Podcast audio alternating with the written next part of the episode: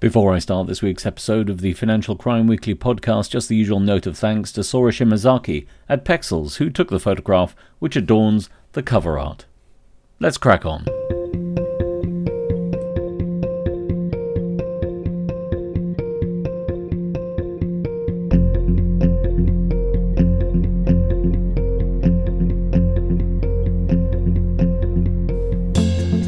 And welcome to episode 84 of the Financial Crime Weekly podcast. I'm Chris Kirkbride. It has been one heck of a week for financial crime news this week. There's just so much. It's just a massive news, really, over all aspects of financial crime. So let's just get on with it. We'll start with sanctions. This week's sanctions news starts in the European Union, where first, the European Commission is believed to be keen to investigate the use being made of Russian oil in refineries in Bulgaria. Bulgaria is exempt from the agreed EU sanctions on Russian oil to a degree following its negotiation of that exemption last year. However, it's a growing source of frustration in the bloc that almost 1 billion euros in oil has flushed through the country since the ban was agreed. Interesting to see where this goes, especially if Bulgarian MPs also become interested in the role the country is playing to support the Russian invasion. The second story is an update on the 12th round of sanctions against Russia. It was believed that the latest sanctions would be discussed by individual sovereign nations this week, because, of course, they have to be agreed. The agreement would then, hopefully, follow in subsequent weeks. However, some members are unwilling to sever ties further, especially to the degree which is being expected in the 12th round. The merry-go-round, I suppose, continues. Now, the 12th round will focus on strengthening the oil cap, imposing sanctions on Russian diamond importation. It will look to deal more aggressively with third country companies supporting sanctions evasion. We've seen a lot of that in recent months across the globe looking particularly at third countries which are seeking to help Russia evade sanctions. There will also be a focus on the imposition on restrictions or the imposition of restrictions on individuals, including apparently, The Guardian was reporting, the son of former President Dmitry Medvedev. Interesting. Again, the 12th round of sanctions hasn't been agreed yet, but it's on the precipice of agreement. The third story out of the EU is that it's planning further sanctions against Iran following its support for Hamas. In the US, Janet Yellen, the US Treasury Secretary, has urged China to do more to prevent its economy being used as a means by which Russia is able to evade sanctions imposed by the US and others. It's long been thought that China had adopted a generous attitude towards Russia and its foreign policy activities. The urging by Yellen in a meeting with Chinese Deputy Prime Minister He Lifeng is the latest in a series of attempts to get China to do more. I suspect they might have to be encouraged a few more times yet, though this does raise the broader point about whether sanctions are effective or not, especially where there is such a major economic powerhouse with a liberal approach to the particular sanctioned nation. It also raises the trickier point about whether the US dare use anything more than soft power and influence to attempt to convince China and any other country in a similar position, for that matter, to act consistently with it and its allies. We'll see where this one goes, but I suspect for now it'll probably go nowhere really. On the linked theme of violating Russian sanctions, the US Department of the Treasury Office of Foreign Assets Control has sent warning notices to ship management companies in around 30 countries requesting information about 100 vessels which it suspects of violating Western sanctions on Russian oil.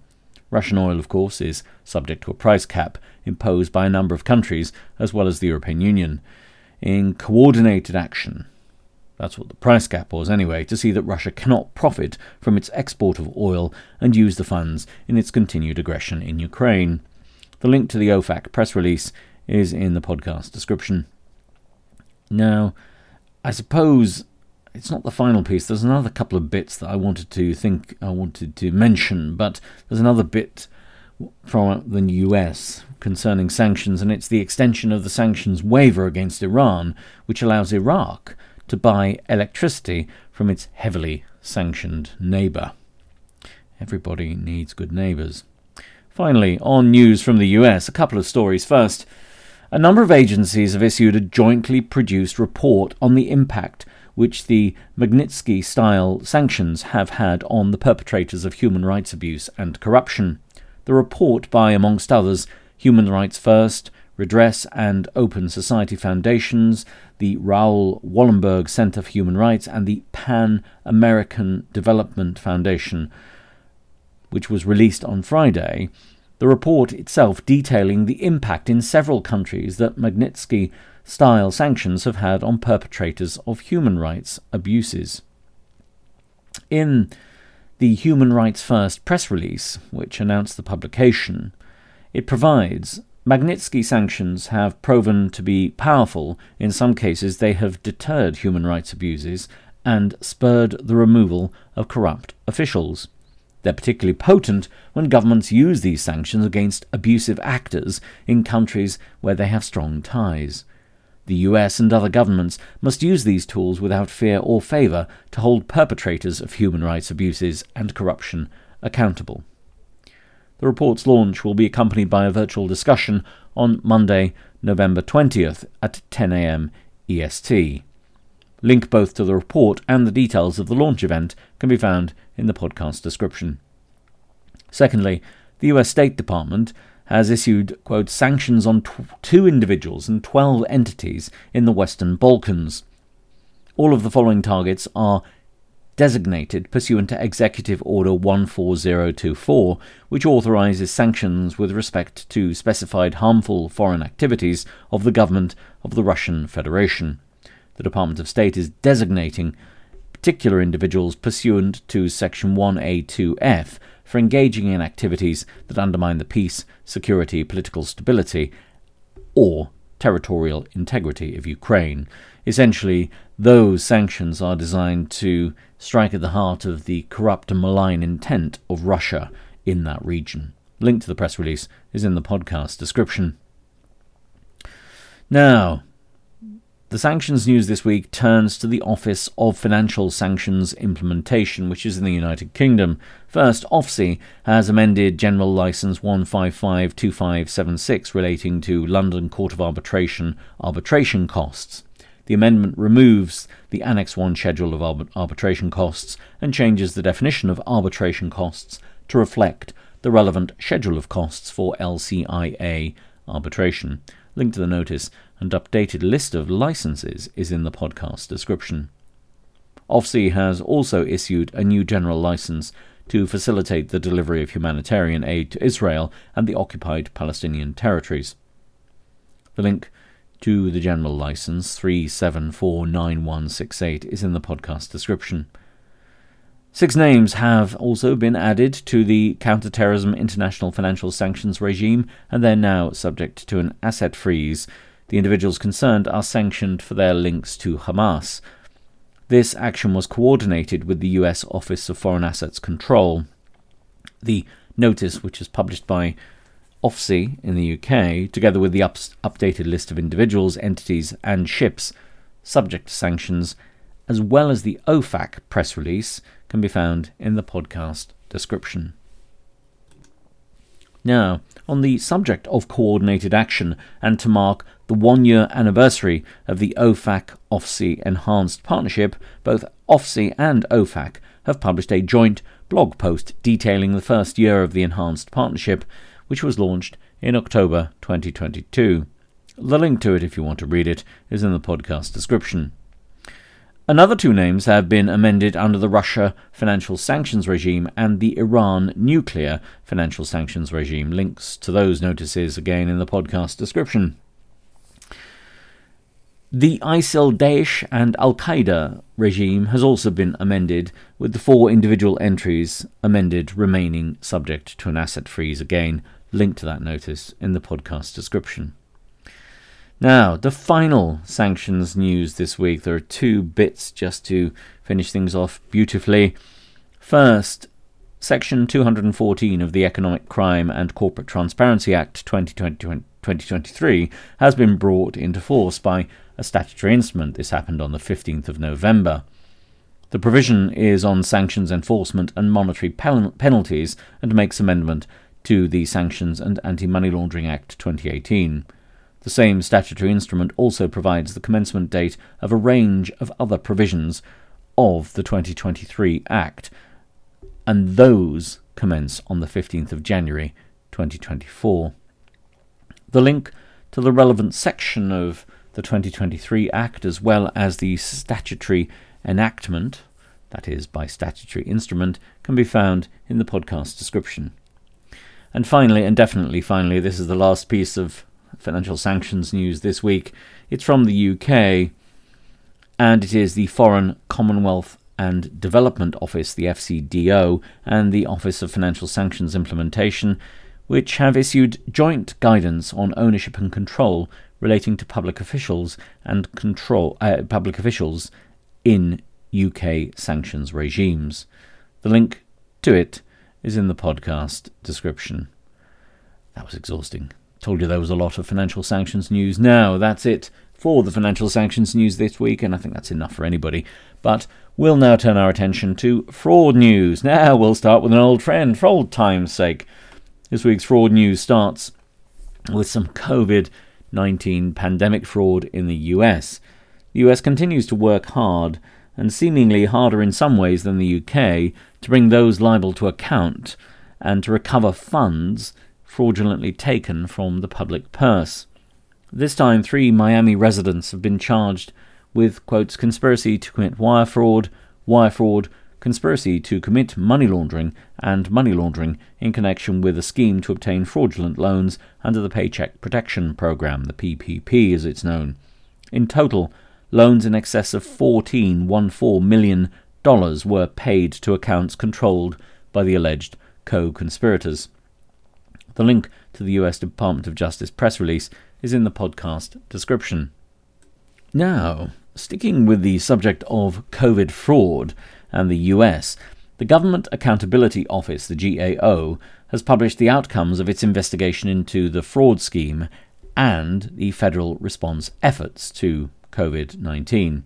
The GAO found that, quotes, the Department of Justice has brought federal fraud related charges against at least 2,191 individuals or entities in cases involving federal COVID 19 relief programs, consumer scams, and other types of fraud as of June 30th, 2023. Based on the GAO's analysis of the cases announced in the DOJ press releases, at least 1,525 entities or individuals are facing fraud related charges. Of these, they were found guilty or liable to some degree. Courts have ordered individuals to pay restitution ranging up to over 60 million US dollars and serve prison ter- terms up to 10 years or more. The GAO's analysis of fraud schemes highlights the resulting fraud losses and impacts on taxpayers, agency reputation, federal, federal program goals, and health and safety. Agencies can use information about schemes to improve their fraud risk management efforts. The link to the GAO press release is in the podcast description. Over to the UK now, where there are a host of stories to take away what would otherwise be manifest boredom. First, the Financial Conduct Authority has prohibited Mark Anthony Jensen from performing any function in relation to any regulated activity carried on by any authorized person, exempt person, or exempt professional firm. The basis for the prohibition is that Jensen pleaded guilty to seven counts of fraud by false representation contrary to sections 1 and 2 of the Fraud Act 2006. He received for his troubles a prison sentence of five years and four months. Jensen is, quotes, not a fit and proper person to perform any functions in relation to any regulated activity carried on by any authorized person, exempt person, or exempt professional firm. link to the press, uh, well, it's not the press release, it's the Financial Conduct Authority's final notice, is in the podcast description. The second UK fraud story from the uh, relates to the issuance by the Royal Mail of new stamps. Since August 2022, only stamps with a barcode are accepted as legit. But the Royal Mail has set up a scheme whereby old stamps, those who'd accumulated old stamps, could swap these old stamps for new ones. Well, necessity being the mother of invention and all that, it would appear customers have been submitting stamps under the scheme that are either used or fake, and not as contended for by the customer. This is certainly something which the Royal Mail has taken a dim view of, and it has warned customers that their actions are a potential criminal offence under the Fraud Act. May stop a few people, but not everyone. Number three, well, the third fraud story from the UK relates to the Public Sector Fraud Authority, which started operations in August 2022 and has just published its first annual report. There's an awful lot of backpatting in the report, but a couple of highlights include first, £311 million in audited counter fraud benefits have been delivered, and secondly, that the authority has indicated its use of cutting edge analytics and technology has been utilised to identify and prevent fraud, which includes £140 million of potentially fraudulent payments under the Bounce Back Loans scheme. Hooray! That's the COVID 19 scheme which was designed to help firms get back on their feet after the lockdowns. Now, the PSFA, the Public Sector Fraud Authority, may well be pleased with itself there, but the amounts are a drop in the ocean when the true scale of the fraud, particularly COVID 19 fraud, is measured in billions, not millions.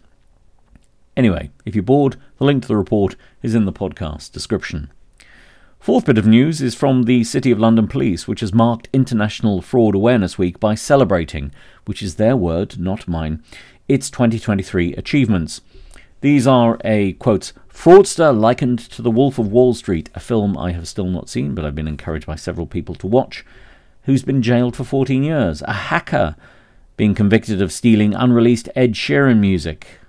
Well, there you go, takes all sorts and all forms of tastes. And an organised crime group which has been jailed for more than 22 years. The other piece of news from the City of London Police is the arrest of 10 people in relation to a commercial insurance fraud scheme. A link to both press releases can be found in the podcast description. The fifth story from the UK, told you there's a lot of them, is from the Serious Fraud Office, the SFO, which has started to move things in relation to the collapse of a law firm, that's Axiom Ince. The firm was closed by the Solicitors Regulator, which is the Solicitors Regulation Authority, when it was discovered that £66 million in client money was absent from the account and, it is believed, had been dissipated. This week saw the arrest of seven individuals and searches conducted across nine sites. Uh, be interesting to follow this one, see how it unravels. There might well be civil as well as criminal action here. If you want to see the latest from the SFO, then the press release is in the podcast description.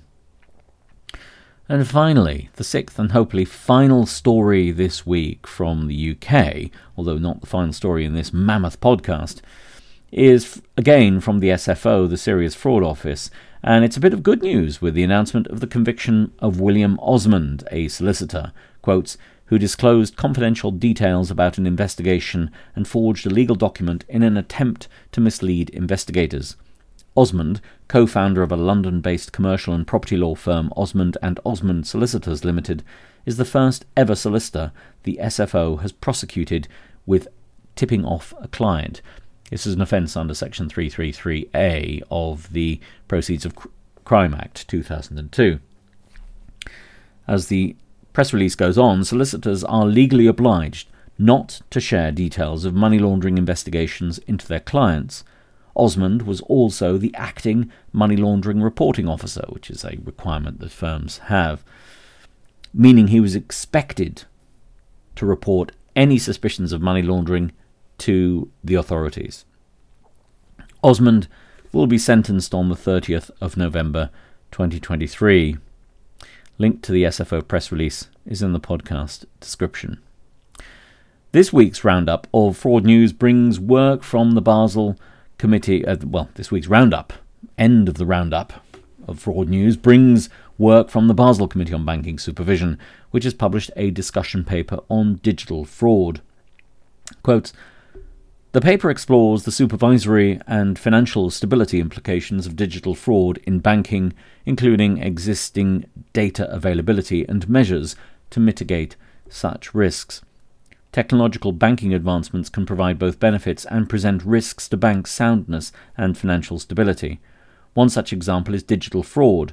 Criminals are exploiting digitalization to commit online fraud on a greater scale and scope than previously. Fraud risks have also evolved in response to the COVID 19 pandemic. Have they ever?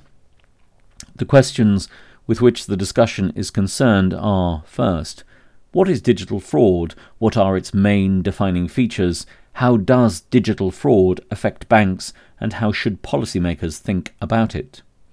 Secondly, what are the supervisory and financial stability implications? How are supervision and financial stability affected by digital fraud? Why is digital fraud of relevance to the committee and its mandate? What empirical data are available to assess its magnitude and prevalence? Thirdly, what is being done to mitigate digital fraud risks within the banking sector? What initiatives have been pursued or are planned at the domestic, regional, and global level? The Basel Committee on Banking Supervision would like to hear from you by the 16th of February 2024, and you can find the link to the press release and the report or the discussion paper itself in the podcast description. That's it for the fraud news. Now we move on to look at the money laundering news, and it is, frankly, slim pickings on the money laundering front this week. But the National Crime Agency, the UK's financial intelligence unit, has published its SARS, SARS of course being Suspicious Activity Reports, SARS Reporter Booklet for November 2023. With case studies on fraud and money laundering, as well as a focus on vulnerable persons, it's compulsory reading, so it's linked in the podcast description. In France, the Cour de Cassation has confirmed the guilt of UBS in relation to its operation of banking services leading to money laundering, but ordered a new trial to determine the appropriate level of fine. The fine was originally set at 1.8 billion euros, but the court has said that the new trial will look again at the fine.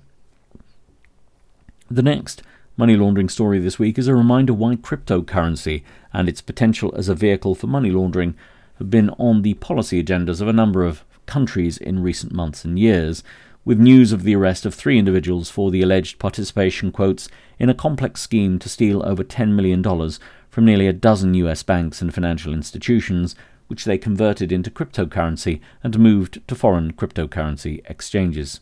Link to the press release is in the podcast description.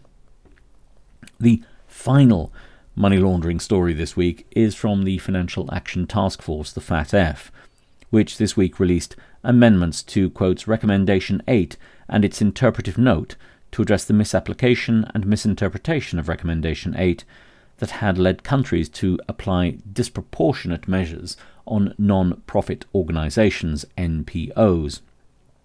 The revised Recommendation 8 and its interpretive note will require countries to protect NPOs from terrorist financing abuse through the risk based implementation of strengthened measures.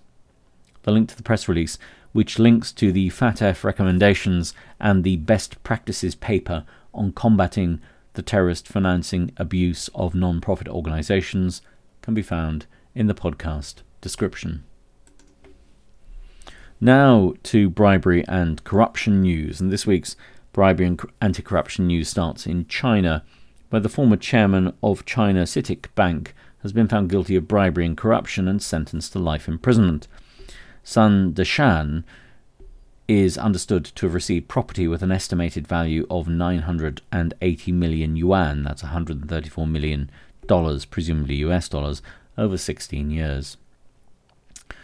Now, to a story which has been picking up a lot of traction recently, and it's the scale of alleged bribes, either paid to or elicited by, I suppose, public officials in the US. Been a lot of stories. Seems to be endemic at the moment because I've reported on a number of stories in recent weeks of bribes being paid to public officials. It's not difficult to understand the motivation, I suppose, for this, for those who seek to influence those in public office by illegal activity. It's it's quite prevalent. They've been the stories have really been picking up. First, charges against three former executives of a San Francisco based construction company who are alleged to have paid bribes to expedite and issue building plan permits and approve building inspections. The activity is alleged to go back around 20 years to 2023. Secondly, that a former civilian employee of the Navy who also owned a defense contractor has been indicted for alleged bribery.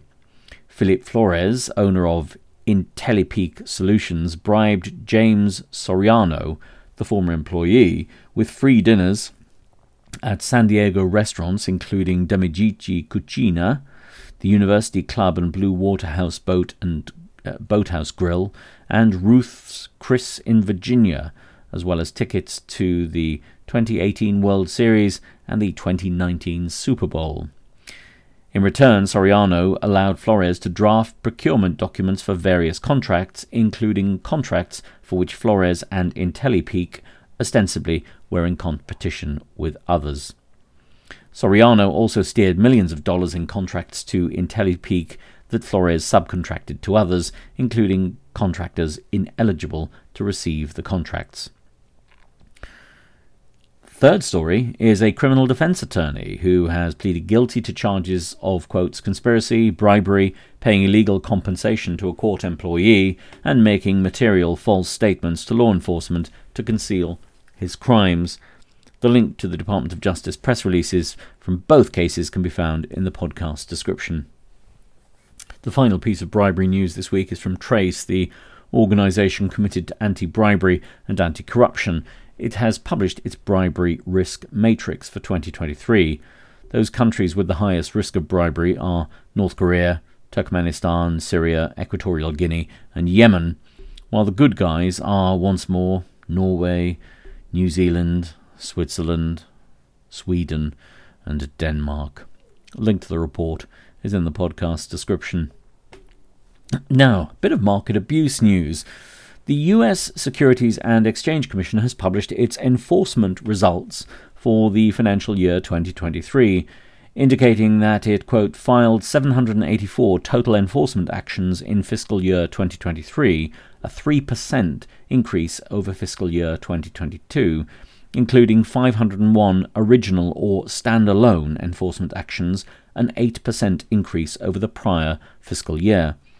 The SEC also filed 162 follow on administrative proceedings seeking to bar or suspend individuals from certain functions in the securities markets based on criminal convictions, civil injunctions, or other orders, and 121 actions against issuers who were allegedly delinquent. Now, there's a word you don't often hear nowadays. Delinquent in making required filings with the Securities and Exchange Commission.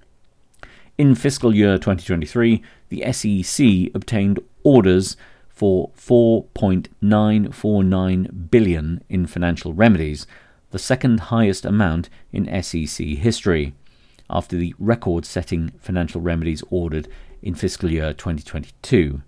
Now, either the amounts levied are going up or behavior is getting much worse, one or the other. The financial remedies comprised 3.369 billion in disgorgement and prejudgment interest and 1.580 billion in civil penalties. Both the disgorgement and civil penalties orders were the second highest amounts on record. The SEC also obtained orders barring 133 individuals from serving as officers and directors of public companies, the highest number of officer and director bars obtained in a decade. In addition, the SEC distributed 930 million to harmed investors in the fiscal year 2023, making the second consecutive year with more than 900 million in distributions. The link to the full report is in the podcast description. Now, before we look at this week's cyber attack news, just a bit of general financial news which is worth bringing to your attention. First of all, Metro Bank in the UK, it's one of these challenger banks, has issued a statement in which it confirmed that the Financial Conduct Authority had placed the bank on its watch list. As the statement issued by Metro Bank provides, quotes, the group received confirmation of its position on the FCA's watch list for financial crime compliance, primarily in relation to the ongoing management of financial crime risk within the group's backbook as well as specific concerns over the effectiveness of financial crime controls over the group's online account provisions. The group continues to engage, update, and cooperate fully with the FCA on these matters, and the FCA's inquiries remain ongoing. The outcome and timing of these matters is inherently uncertain, and based on the facts currently known, it's not possible to predict the outcome or reliably, reliably estimate any financial impact. The link to Metro Bank's financial statement, which is in the context of its issue to raise funds, is in the podcast description. And finally, on other financial crime news this week, there's a blog post worth reading on the Transparency International website, which highlights the role which British Overseas Territories, or BOTS, have in fighting economic crime. The inspiration for the post is the meeting this week between the UK government and senior government figures from BOTS for the second Joint Ministerial Council, the JMC. This is the second one this year.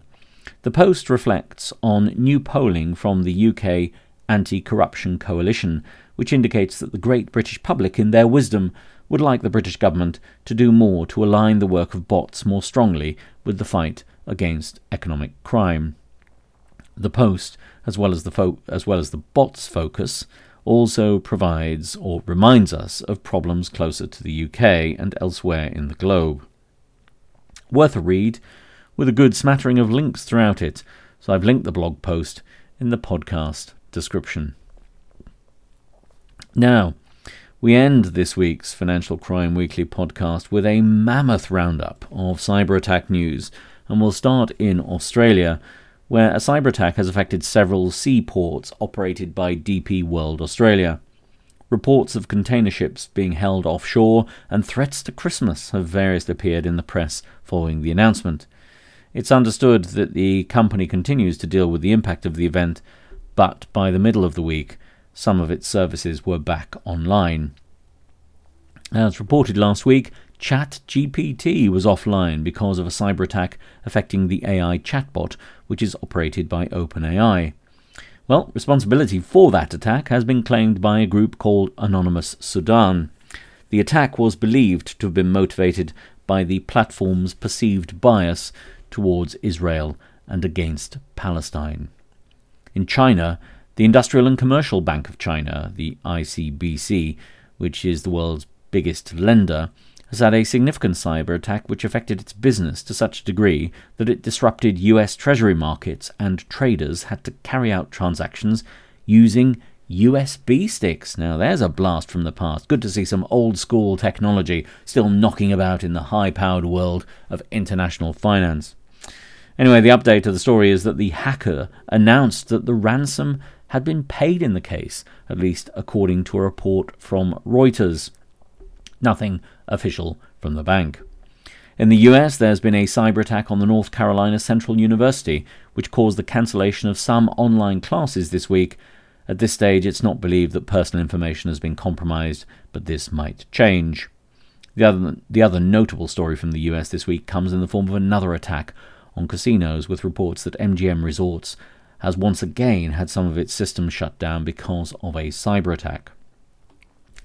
Now, this next story from the US is really interesting, and I must admit, I had to read it twice because it, I couldn't quite believe what I was reading.